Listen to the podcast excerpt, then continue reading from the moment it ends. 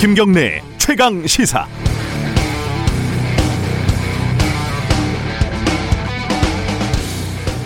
지난해 3월 무렵이었습니다. 그때 아직 좀 쌀쌀했던 상황이었고 서울구치소 앞에 야간 촬영을 갔었는데 코로나로 면회도 중단된 상태였고 밤이 워낙 좀 늦은 시각이어서 주차장에는 말 그대로 개미새끼 한 마리 없었습니다. 조용조용 촬영을 하고 있는데 저쪽에서 누가 이렇게 걸어오는 거예요. 그래서 이게 뭐 못 찍는 게 하나, 못 찍게 하나, 이게 골치 아프게 생겼다 이렇게 생각을 했는데 가까이 와서 보니까 목에 광고판을 하나 걸고 있었고요. 그 광고판에는 박근혜 전 대통령 얼굴이 대문짝만하게 박혀 있었습니다.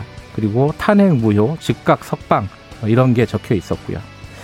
나이는 아무리 적게 봐도 제 부모님 정도 한 70대 이상으로 보였습니다. 아무도 없는 야밤 주차장에서 백발의 노인이 혼자 박근혜 전 대통령 얼굴을 목에 걸고 끝없는 형벌을 받는 시지프스처럼 주차장을 뱅뱅 돌고 있었던 겁니다. 어떻게 보면 뭐 종교적인 엄숙함까지 느껴지는 광경이었습니다. 어제 박근혜 전 대통령에 대한 마지막 법적 판결이 나왔는데 저는 그 노인이 떠올랐습니다. 그분은 지금도 구치소 앞을 걷고 있지 않을까. 그 무조건적인 맹목적인 애정, 그리고 변하지 않는 신뢰, 지치지 않는 투지, 도대체 어디서 나오는 걸까? 이런 정치인에 대한 광신적이고 종교적인 믿음과 사랑이 우리 공동체를 어떻게 망가뜨릴 수 있는지 우리는 지켜보지 않았습니까? 그리고 지금도 비록 방향도 다르고 양상도 다르지만 본질은 유사할 수밖에 없는 정치적인 애정 행각들이 곳곳에서 진행이 되고 있습니다.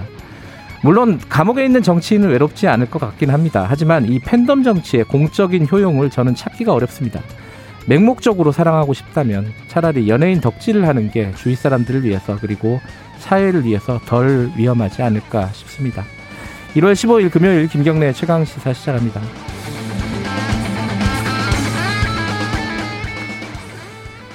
김경래 최강시사는 유튜브 라이브 열려 있습니다. 실시간 방송 보실 수 있고요. 샵 9730으로 문자 기다립니다. 짧은 건 50원, 긴 건 100원이고요. 스마트폰 콩 이용하셔도 좋습니다. 이번 주 다음 주는 문자 참여하신 분들 추첨을 해서 10분에게 커피 쿠폰 보내드립니다. 많이들 참여해 주시고요. 오늘 1부에서는요. 월성 원전 부지에서 3중수소가 검출됐다. 이게 뭐 아무것도 아니다 이런 쪽도 있고 이게 조사를 해야 된다 정밀하게 이런 얘기도 있습니다. 오늘은 경주환경운동연합 이상웅 사무국장과 얘기 좀 나눠보고요. 2부에서는 선거 얘기들 좀 해보겠습니다.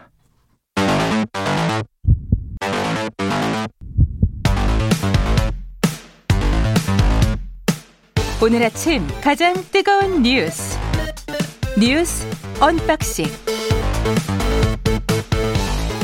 네, 김경래 최강시사 듣고 계시고요. 자, 뉴스 언박싱 민동기 기자 나와 계십니다. 안녕하세요. 안녕하십니까.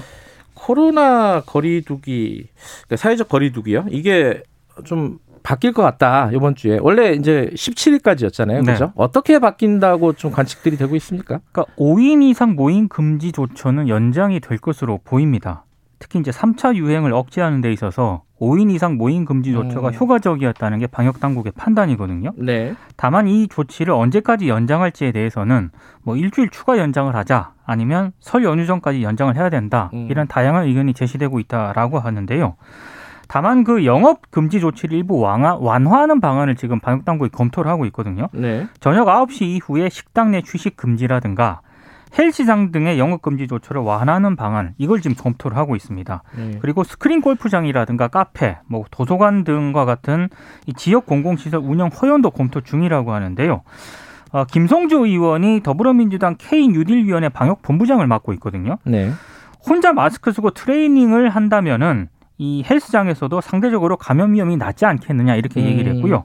새로운 거리두기 지침에서는 일률적인 금지보다는 부분적으로 허용을 하되 자기 책임을 강화하는 쪽으로 간다. 이런 입장을 밝혔습니다. 뭐 어쨌든 뭐 말이 어렵지 간단하게 얘기하면 좀 풀겠다. 그렇죠. 부분적으로 허용하겠다. 풀긴 풀겠는데 5인 이상 뭐 모임 같은 것들은 조금 더 가져가겠다. 뭐 이런 방침들이 나오고 있는데 이거는 뭐 주말에 결정되는 걸 확실히 좀 봐야지 알겠죠. 그렇죠? 내일 이제 발표를 한다고 하니까요. 네. 네. 그리고 제가 오프닝에서도 말씀드렸는데 박근혜 전 대통령의 징역 20년이 확정이 됐습니다. 이 박근혜 전 대통령 그 재판은요, 크게 세 가지거든요. 네. 국정농단 사건하고요. 네. 국정원장들로부터 특수활동비 상납받은 혐의, 그리고 총선 공천 개입 혐의인데, 네. 총선 공천 개입 혐의는 징역 2년이 확정이 됐습니다. 이미 살았죠. 그렇죠? 그렇습니다. 예. 그래서 어제 이제 대법원이 판결 내린 것은 징역 총 20년이고요. 그리고 국정농단 사건과 관련해서는 벌금 180억, 추징금 2억 원이 이제 선고가 됐고, 네. 그리고 국정원장으로부터 특수활동비 상납받은 혐의에는 징역 5년, 추징금 33억, 이게 선고한 파기환송심 판결을 유지를 했습니다. 네. 이 징역형이 확정이 된 전직 대통령은 박근혜 씨가 네 번째입니다. 전두환, 노태우, 이명박, 그다음에 박근혜군요. 네. 예. 지금 뭐 사면 얘기가 그 전부터 나왔었으니까 사실은 네. 어제도 뭐 여러 가지 얘기가 나왔습니다. 그러니까 청와대는 사면에 대해서 일단 말을 아끼는 그런 분위기고요. 네. 더불어민주당은 일단 사필 규정이라고 이번에 평가를 하면서도 사면론에 대해서는 당사자 반성이 중요하다 이런 입장을 내놓았습니다. 네. 국민의힘은 재판 결과를 엄중히 받아들인다는 게 공식 입장이긴 한데요. 다만 당 내부에서는 사면 얘기가 좀 나오고 있습니다. 네. 친박계로 분류되는 서병수 의원은 이제 석방하라고 목소리를 높였고 네. 유승민 전 의원도 SNS에 이 당사자 반성을 요구하는 여권의 협량에 대통령이 휘둘리지 않기를 바란다라고 썼습니다. 그리고 오세훈 전 서울시장도 문재인 대통령의 사면권 행사를 촉구를 했습니다. 이게 뭐 근데 지금 여론조사를 해보면은 그죠, 이게 사면이 지금은 좀 아니다라는 의견들이 그렇죠. 많은 편이잖아요. 여론조사에 네. 각종 보면은 이게 아마 뭐 하고 싶어도 어쨌든 국민의 뜻을 따라서 해야 되는 부분이기 때문에 그렇습니다. 좀 부담스러운 부분이 있을 거예요. 네. 어쨌든 계속 논의는 되겠죠. 이게 연관된 얘기인데 이재용 부회장 재판도 마지막 판결이 다음 주 월요일인 거죠. 네.